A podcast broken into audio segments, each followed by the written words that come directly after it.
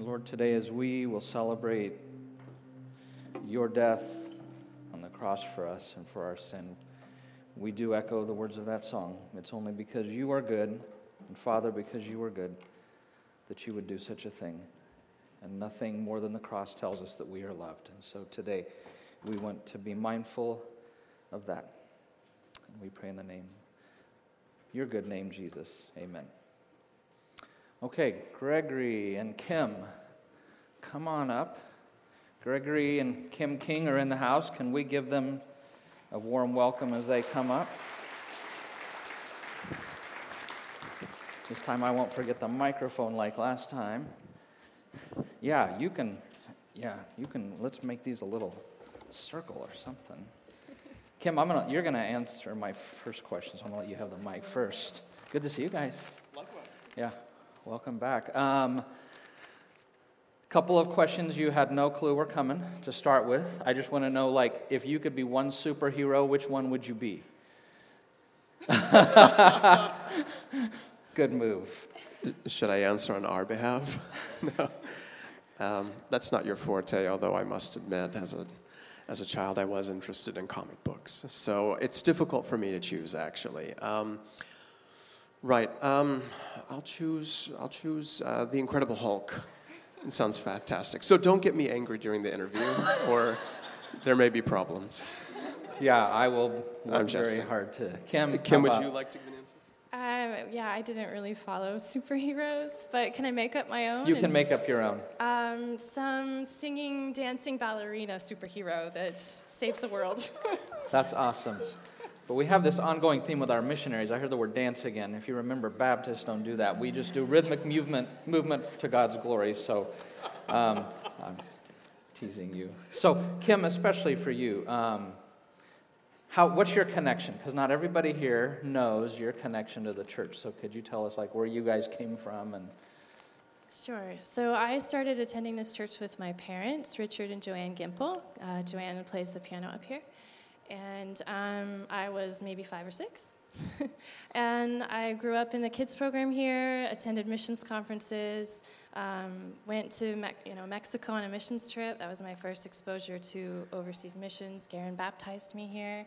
Um, I was really impacted by the international student ministry, and that's part of how God called me to be um, to really go overseas and do cross cultural missions overseas. yeah. So, a big connection to 12. Right, and uh, in addition to being married to Kim and son-in-law to uh, the Gimples, uh, we spent approximately 11 months here before moving to Vienna, Austria, which is our present ministry location. And so I had the opportunity to get to know a number of you more personally. Uh, we were in a small group here with a number of you, and I served in the music ministry for a time as well. And so um, the connection began with and through Kim, but uh, I feel like but I was able personally to form a number of relationships with you all as well. So, where do you serve? And what's your mission? What's your, your vision of your ministry? Right. Um, so we live and serve in Vienna, Austria, the capital city. Uh, not Australia. There are no kangaroos in Austria unless you visit the zoo. Um, and we have a vision statement that we formulated as a couple uh, to, to encapsulate and, and guide our ministry. Um, what it lacks in its pithiness, it makes up for in its content. So here it is, and I'll explain it as we go. Um, it's this Austrians and Turkish immigrants following Jesus, being formed, educated, equipped, and sent out for missional living in community, locally and globally. So, um, what that means is this we have two different people groups that are in view indigenous Austrians who are German speaking, um, Roman Catholic traditionally. Um, and we have Turkish immigrants, a people group from the country of Turkey, where Kim and I had actually lived and served a number of years ago. And so we're interested in, um, right, as basically discipleship ministries, what you all are about here in, in your context, we're trying to do in Austria. Um, Turkish immigrants are one of the larger unreached people groups in the world, and so church planning is a necessity among them. And uh, among indigenous Austrians, we serve in many support ministries. Um, particularly, I serve as a biblical and theological educator in, um, at an institution that offers biblical and theological education. I serve in, as a lecturer in New Testament, and we also serve in the local church. Um, I in preaching ministries and mu- music ministries, uh, small group ministries, and I'll let Kim share a bit about what she does among Indigenous Austrians. Um, so I also serve in our church in music ministry. Um, I've been really blessed to write songs that our church uses in German, and then also help lead the the music both. Um, kind of from the background side and helping train up people to uh, step into what God's called them to do, um, and also to serve myself musically. All right. You write songs in German or in English and then they help translate them? Um, I write them in German. Wow, I'm impressed. yeah, it's, That's, it's fun. um, you've got a story about a couple, just even related to the reaching out to local people. So, what? Sure. Sure. Well, um, to illustrate a bit of our vision and our roles among these two people groups, I could share a story from the last few years. Uh, so, particularly, I'll tell you the story of uh, a, a, family with the surname Hermann, um, Tanya, Florian, and Richard. Um, and this family came to our German speaking evangelical church about uh, three years ago. They had found the, the community on, on the internet and were spiritually interested. They had just had something of a tragedy. Well, I guess it would be more of a tra- traumatic experience in, in the family. And began spiritually seeking. Um, and so this, this couple, the, the husband uh, is a North German and comes from an atheistic family uh, was not a follower of Jesus by any stretch of the imagination, and and uh, the woman Tanya was. Um, was raised in a semi-religious home, but was was not practicing. The faith was not real to her, and so um, I made acquaintances with them a, a number of years ago at, at a, a Christianity Explored uh, class, I, I, suppose we'd say, uh, simply lays out the basics of the faith and provides a safe place for people to pose their questions about Christianity and about the claims of Jesus. And so I, um, by God's providence, got to sit at the table with them, got to know them, and over the course of that course, as well as interaction with um, a number of people in the local church, both of these people, uh, both of these. Uh, right, the, the, the husband and wife placed their faith in Jesus, responded to the gospel, and uh, I had the privilege of um, co baptizing him uh, in our tradition, an evangelical tradition in Austria. We practice co baptizing. Um, so one of the elders and I baptized the husband, and Kim and I also were present at their baby dedication to support the family specifically. And now that family um, is serving in the local church, uh, helping um, with um, outreach ministries. They've both taken courses at uh, the Evangelical Academy where I teach. And so it, it, it, helps to capture a bit of that vision. Um, they're, they're also now engaged in their own spheres of influence, wanting to share the gospel and live life before others to glorify God. So, yeah, great yeah. story. Yeah, can we say yay to God for that? Yeah, and even you were talking about the Turkish people. We, and when we were in Colorado, we ran into a fellow from Turkey who was a Kurd. And right. so, yeah, mm-hmm. God has sent the nations all over the world for us to to be in place to encounter them. Just, I'm curious, I'm not sure that everybody knows, what is the spiritual state of Austria? How would you describe? I mean, Christian background, right? History, but right. What's, right. What is it? What's the context like right now? Sure, excellent question.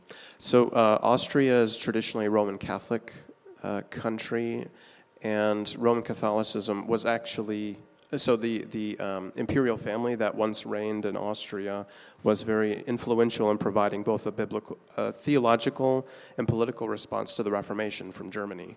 Um, and so centuries ago, there, there, there arose something of a, a, dichotomy, almost an antagonism between Roman Catholic and, and, Protestant experience the faith. Um, and today, that has subsided, but the evangelical community in Austria, particularly, is a minority population, about 1% or maybe less than 1% of the population follows Jesus in the evangelical uh, community. Roman Catholicism, meanwhile, um, is present. However, it's um, it, the, the faith is much less practiced than it used to be. It seems to have been disconnected from culture and society. Um, and so the spirituality there is, um, is present, but in terms of traditional faiths, much less practiced. And so it provides a great opportunity, actually, to speak into the culture, uh, the gospel, and um, to share about the relationship with God. Um, would you like to add to that? Okay. um, you guys are doing, tell us what you're doing after second service. I mean, these are first service people, but Right. Maybe we could get them to hang around a little. Uh, sure, sure. Um, so, uh, following the second service at 12:30 in rooms five and six, there's a meet and greet. So, if you'd like to come meet us, get to know us personally, hear about our life ministry and context, uh, we'll be there uh, to answer your questions, uh, to greet you if you're a familiar face, or get to know you if we've not met you before. Um, and then around uh, one o'clock. There'll be a few talking points, a brief presentation. There's nothing formal, but also an opportunity for you to pose your questions in a group setting. Yeah, and we are going to have both of them, or Gregory at least, after service, will come up here, and if you want to ask him some questions, feel free to come up. We did that a couple weeks ago, month ago, whenever that was. But um, how about praying for you guys? What are some things we can pray for you? Um, well, this is probably no surprise because this is no different living overseas, but it is extremely difficult to figure out that balance between work and family and marriage and and church and you know how to how to give your time um, to each of those things and, and help you know the marriage to flourish the, the kids to feel that we're really present to them um, and yet to be engaged in our work and our ministry. So you know you can just pray that that we continue to follow the spirit in that that we don't listen to the culture or maybe what other people are saying but we do what's right for us and our family and trust that god's going to use that um, in, in the ways that he, he miraculously does um, to show his light to the world So, Kim, as a missionary, you're, you're not superhuman, no problems. You're just average, normal, ordinary, like the rest of us. I mean, a is that super right? ballerina but right Yeah. Right. Um, it's hard to follow super ballerina. Um, but, uh, right, I agree with Kim's point for prayer. That's, a, that's an excellent one for us as a family, for us as individuals and a couple. Um, in terms of ministry, focus and emphasis, um, some of you might have been following uh, our, e- our e newsletter and noticed that the institution at which I teach was not accredited. The institution has been seeking federal accreditation as the first and only Christian private university in the German speaking world, and that, that accreditation process was not successful. Um, so ima- imagine trying to found an Emporia State University in a different context, and that's what's going on. That's the project. So um, you can pray with and for us um, in the reaccreditation project. So the uh, institution plans to reapply in one to two years, and that God would grant that uh, favor if it's His will. Um, and I suppose that's all that comes to mind. And you mentioned to me yesterday that you are hoping in the next couple of years to do a church plan among the Turkish immigrants and are needing partners. Right. that. That would be an, an additional point for prayer. I'm glad you mentioned it. We're um, the two of us together are responsible for a church plan among a people group of uh, nearly 300,000 in our context, millions worldwide. Um, and so, in our own context, there are very few known followers of Jesus. There are a few expatriates living in Austria who have a vision for engaging with Turkish immigrants. Nonetheless, we haven't been able to create critical mass, so to speak, to start a church planning team. So, prayers for God to provide personnel to work with us and serve with us in that way. Yeah. Mhm. So, can we pray for them? We do that? Father, thanks for the kings. Thanks for who they are just to us personally, how important they are to us and to our body. Thank you for the call you have on them to Austria, not just to the people there, but to the, the Turkish immigrants who live there and who you've taken to a place that they can encounter your good news. Pray for the family, Lord, as like all of us, the struggle with balance, guarding their own souls and their family life. I pray that you would give them wisdom and strength to do that. Pray for the accreditation. We would love to see that school get accredited and get that. Um, that important thing over there culturally. Um, thank you for the training they're doing of German speaking people in the Bible, and we just pray for your the flourishing of that. And then as they look to this church plan among the Turkish immigrants, that you would provide partners and people to walk with them and help them do that. And that's something only you can do. So we long to see um, your work in that way. So we just long for their blessing, for their flourishing, for their well being, Lord. And we ask this in the name of Jesus. Amen. Okay, could we let them? Thanks for coming and sharing. Yeah, pretty exciting. And Dimrick Patton was here, right? A couple weeks ago, was Dimrick in the house? I think. Jason, was Dimrick Patton here when you? Oh, left early. So, okay. Um, thanks to John Sapp, who's not here, for, for filling in while I was gone. Jason, for you filling in while I was gone. I appreciate it. Uh, Jordan, I'm not sure what to say. Um, you will notice he's not here after last week. oh, I'm just giving him a hard time. Um, yeah, actually, um, I had heard rumors and tidbits of what he was planning to do, and um, I actually appreciate what he was doing. Um, and I will, I'll tell you why. Because we're going to be we're going to be doing the Lord's table in a minute, and you know, um, part of what he was doing, I think, was just we can get so used to our forms and we just keep doing things and they become rote that we can forget maybe the purpose of why we're here. Isn't that human nature to do that? And we serve a God who is a God who can be present anywhere without forms. That's why when Jesus had the conversation with the woman at the well and she said, it's either we think you've got to worship Jesus on this mountain and you say on that mountain. And he said, The day is coming and it has come when those that worship the Father won't worship on this or that mountain. He is seeking people who worship him in spirit and in truth. And we are people who worship him in spirit and truth. And we can worship God in anywhere, in any context, in any place, right? In anything. The form is, is very secondary. In fact, we're going to do Lord's Supper in a minute. And in the early church, if we, were, if we were to go back and look at their form, you would have had probably 8 to 15 believers in a Roman house meeting in an atrium on a Sunday morning. The, the service usually would have been sitting, reclined. Hey, well, not even sitting. This is actually a drawing from a catacomb. We know this from history, and we've seen drawings. We know this is what the Lord, when he had his Last Supper, was like.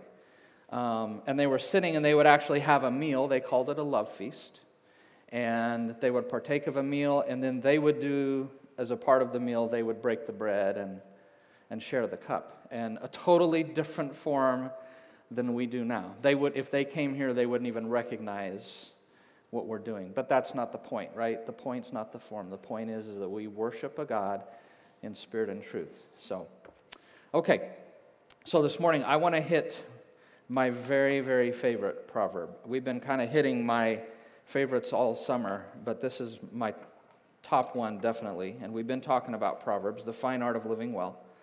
And I want to do Proverbs 423 this morning. Would you just stand with me and would you read this? It's very short, but if you could read it, join me, I would appreciate it. And Proverbs 4:23 says this: Above all else, guard your heart, for everything you do flows from it. And this is the word of the Lord. You may be seated. Um, there are three components to this proverb. I mean, I've got them in different colors, and I just want to hit those briefly. If you've got the bulletin insert, we're actually going to we're, we're going to do some important things with that this morning. So if you would pull that out, it's got a place for notes on one side. On the other side has a diagram that we're going to come back and reference. Um, but the three components the first one is, is the responsibility. And the responsibility is this is to guard your heart. Guard your heart. In Western culture, when we think of a heart, we tend to think of it as the seat of our emotion. Um, and many in our culture tend, when you talk about the heart, think about it more in kind of a sentimental way. A lot of people I was reading who were talking about the Hebrew view of the heart versus the Western view of the heart kept mentioning that the Western view tends to be very sentimental and like multiple authors brought up, like the kind of sentimental emotionalism in Hallmark movies. Um, I don't know. They brought it up enough that I thought I would say it. Now, of course, I totally don't even understand what they're talking about because, like most of the guys here, Hallmark is my preferred uh, thing to watch. Pat and I fight every Sunday over are we going to watch the Hallmark Channel or the NFL Network, you know, for Sundays. So I have no idea what they're talking about, but it's, it's, not, it's not the seat of the, the seat of the emotion is how we think, and that's really not what they thought of it. The Hebrew word is uh, levav or lev, because uh, I just like saying Hebrew things. Um, and in their mind, it was very complex. And I could I'm not going to give you biblical verses for this, but if you're a person that's interested, I could. In, in their mind, the, the heart was the center of the thoughts, your thinking, not the brain. In fact, Hebrew doesn't even have a word for brain. So it was the center of your thoughts. It was the place of wisdom, where wisdom would be. Um, in Proverbs 7 7 and 10 3, literally in the Hebrew, um, people who are not wise are those who lack heart. Um, it's also where you feel your emotions. So that to them was a part of it. In Judge 16:25, to be good of heart, we translate to be full of joy. Um, it was the center of the will. It was the places that all of your choices come from. In 1 Kings, David, it says, had it in his heart. He had made the decision to build the temple. So it's, it's the seat of the will. And it's the seat of your affections and your love, the things that you deeply care about and value. And that's why David in Psalm 37 4 talks about the desires of your heart. So it's all of these things. And in, in the essence, the heart, it's just the deepest part of you. It's, it's your whole inner being. That's kind of the point of all of that. It's the center, the core of who you are. It's the center of gravity of the human person. Somebody's called the heart the epicenter of the person. Uh, it's the executive center. It's almost like the command and control center of the person, like the bridge of a submarine or the bridge of the Starship Enterprise. James K.A. Smith says that the heart um, is part compass, part internal guidance system. Like a compass, it points us, our heart points us in a particular direction, like an internal guidance system. Our heart propels us towards the way we live our life. So, the heart includes the intellect, the emotions, the will. It's the seat of our deepest commitments and loves our deepest longings and desires. I mean, your heart is you, kind of the totality of that inner world. And it's the place in us that connects with God. And we're told to, to guard our heart. Um, it's so central that we should guard it. The message says to keep vigilant watch over our heart. And I'm not going to get into this, but it's really interesting. In the Hebrew, there's an intentional wordplay where guarding is actually referred to twice, emphasizing its necessity. The um, voice kind of caught it when they said, Watch over your heart, diligently guard it. They tried to put that double mention in their translation. And you guys are smart. You know what guarding is it's somebody in a watchtower who's watching over a city, it's a sentry at a gate. Um, their role is essentially to protect, right? In Nehemiah, this word is used frequently of the guards on the city wall. God is said to be a guard or a watchman. In Proverbs 24 12, it says that he guards our life. Interestingly, this word is used a lot in the Psalms um, to describe God's role as a shepherd, guarding his flock. And guarding by protecting and providing. Interestingly, there's kind of two components to guarding for a shepherd, but also for a sentry, because a sentry wants to keep out what's bad, but a sentry at a gate also is there to let in what's good, right? Kind of the negative and the positive. And a shepherd, his guarding is the negative is protecting the sheep from danger, but also providing. So there's kind of that dual component to this. So we have the responsibility and then we have the reason. And the reason is is because everything you do flows from it. One translation says it's the source of your life. Another, everything you do flows from it. Older translations frequently translated it, it's the well spring of life. I mean, it's the source of, of everything. Everything flows from our heart, it governs all of our activity. James K.A. Smith says that the heart is the engine that drives our existence. It's the spiritual hub of who we are. All of our behavior, all of our choices, all of our habits spring from our heart. It's like the CPU, the central processing center for everything that we do. And it shapes all of our actions. I mean, we know this, right? As your heart goes, so go your dreams, your choices, your priorities, and your life. That's why Henry W. Longfellow said, Hearts are the garden, thoughts are the roots, words are the flowers, deeds are the fruits. I'm not sure about his uh, grammar there, but we'll give him a break on the fruits part. Jesus said it, something similar in Luke 6:45 when he said a good man brings good things out of the good stored up where? In his heart. And an evil man brings evil things out of evil stored up where? In his heart. The mouth speaks what the, the heart is full of. We know all this. And the third component is so we have the responsibility, which is to guard our heart. We have the reason, because everything in life flows from it. And then we have the rank. Had to come up with an R word, right? Rank, like number one, because it says this above all else. Above all else. In the Hebrew text, the word order is not proper grammatically, and this phrase is stuck at the front. But in their language, that's how you underline something, that's how you highlight it, that's how you circle it, that's how you put an exclamation mark. And a lot of English translations have put it at the front for the same reason. Um, this is a key priority, it's of supreme importance. So, the point of the proverb is your heart is so vitally important, not just because your heart's at stake but your heart's important because everything's at stake. Everything in your life is at stake when we're talking about the heart. If you neglect the heart, you risk everything else in your life because everything else is the overflow of what your heart is. So if you hear nothing else this morning, hear this that if you neglect your heart, if you allow that to deteriorate, things will look good for a while, but everything will begin to deteriorate your relationships, the way you handle money, your priorities, your work. You allow your heart to shrink, and it will negatively impact every area of your life. So, the bulletin insert. Could you pull that out a second? Or if you don't already have it. Um, on the back, there's a picture of a sailboat, and it asks the question with some bullets What are things we can do to guard our heart and our soul? What are things we can do to tend or cultivate our heart? Um, I just want some feedback. Just, I want you to give me a few things. What are some things that we can do to guard our heart, to protect it and to provide for it?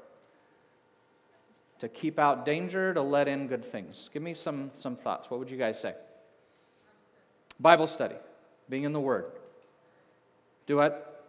Pray, talking to God regularly serving, yeah, create, because serving generates a servant's heart. And the, the servants are first in the kingdom of God. Do what? Yeah, okay. Knowing our own weaknesses, the things that we really need to protect it from, right? What other things? Yeah, devotions, meaning that I think that regular time communing with God, listening from Him through His Word, speaking to Him. What else? Yeah, community is so important, the people you hang out with. What else? Learning to be content, cultivating an attitude of gratitude. Do what? Yeah, Sabbath rest. Huh? Yeah, accountability partner. David? Yeah, giving because the things we, we love, we give to, and that cultivates greater love. What do we do up here this morning? What should all of this be? Even the word is what? Worship. Worshiping God. So those are all things we can do. Now, I want to leave you quickly with an image for the heart. Sailboat is the finest sailing vessel ever made. Interesting, the most important part of the sailboat is invisible to the naked eye. The key to the design of the sailboat is that virtually all of its weight is found under the waterline, fully out of human sight. It's in the keel. Because of the, the majority of its weight's underwater, a sailboat can tip at 88 degrees and still not totally tip over. It can come back to being upright. And I love that, that picture. I mean, check out that keel. Look at that thing. Man, that is a crazy keel. Um, and look at that. I mean, the, the keel allows a boat in extreme conditions, extreme winds, it can still come back to being upright. And I'm going to bring it back to that because I love that picture. By the way, look at that guy.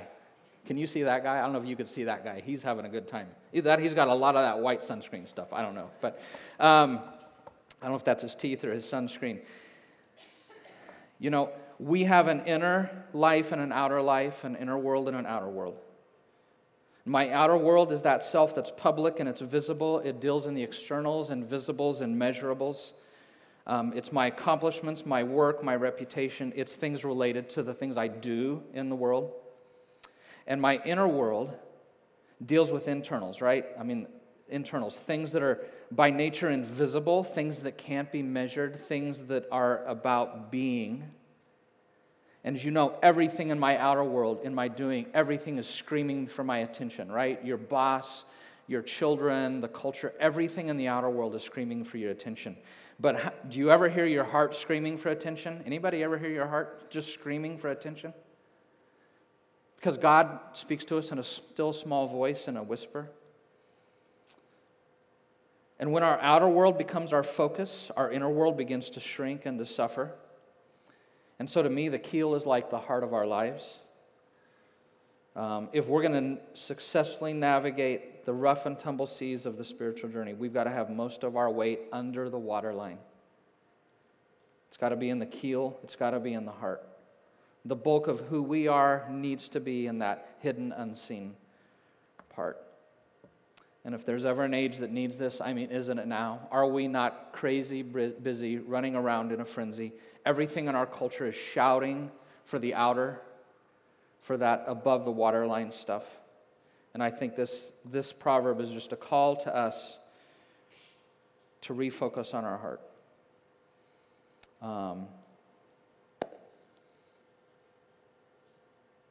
and you know, it can be so easy to get stuck in a rhythm of life to where we neglect our heart.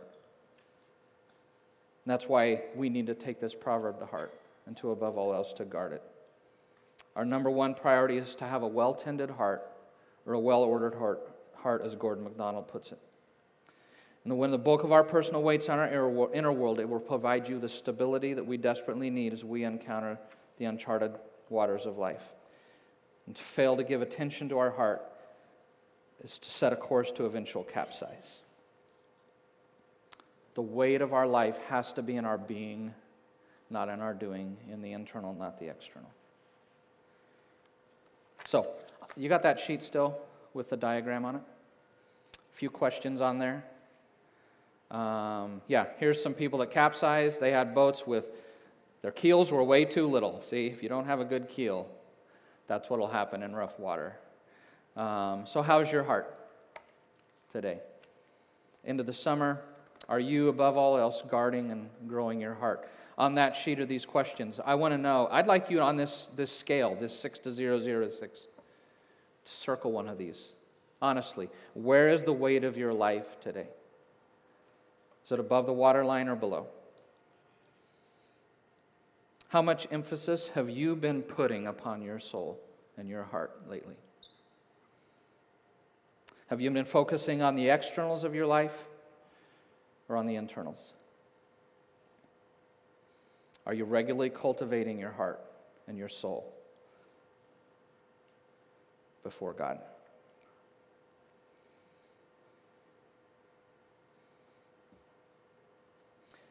We just talked a minute ago.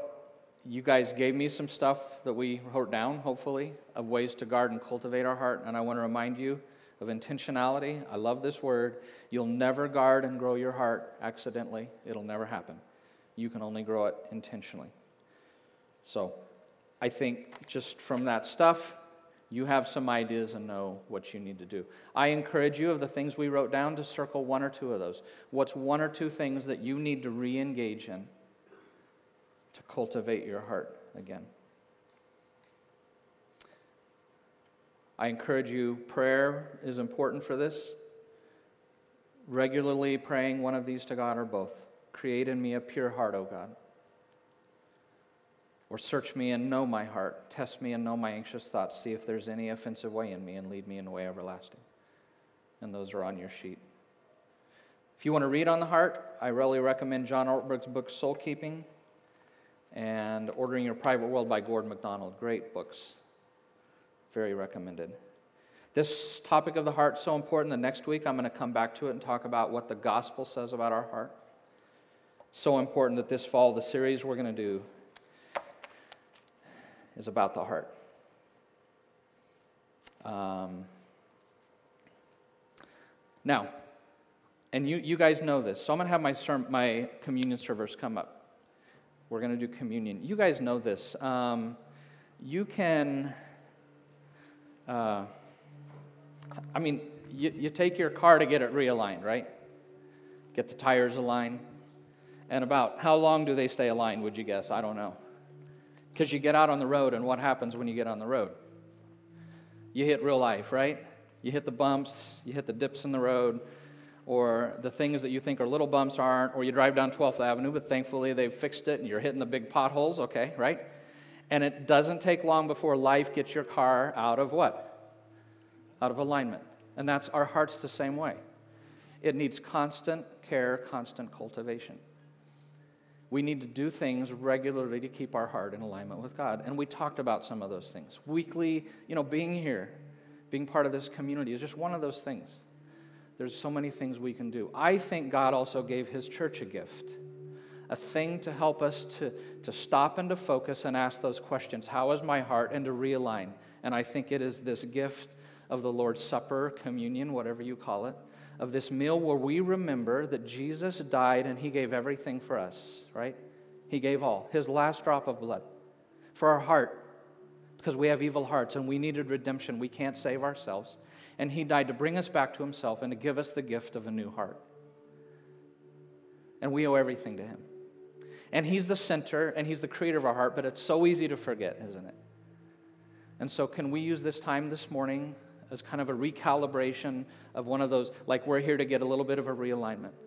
And we're told in Corinthians that when we take this supper to, to examine ourselves. So as, as the elements are passed, can we reflect on those questions on that sheet? Where is the weight of my life? Am I taking care of my heart? You know, as they used to say in the old church I grew up in, do business with God. And just let this be a time to recenter. So, Jesus was with his followers on that last night. And they prepared the Passover meal, and when the hour came, they were reclining at the table. And he said, I've eagerly desired to eat this Passover with you before I suffer. Sup, before I suffer. Suffer. Supper and suffer. Yeah, we're going to.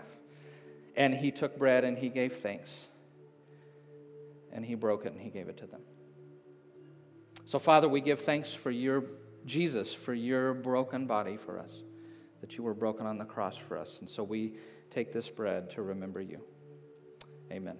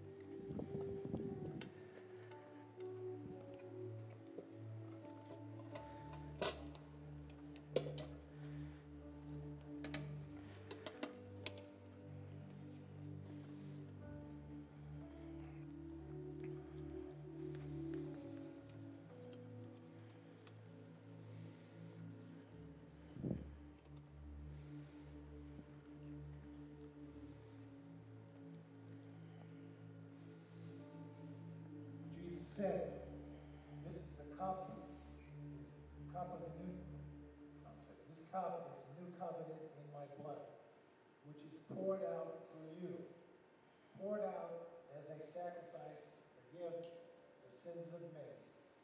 Take, drink.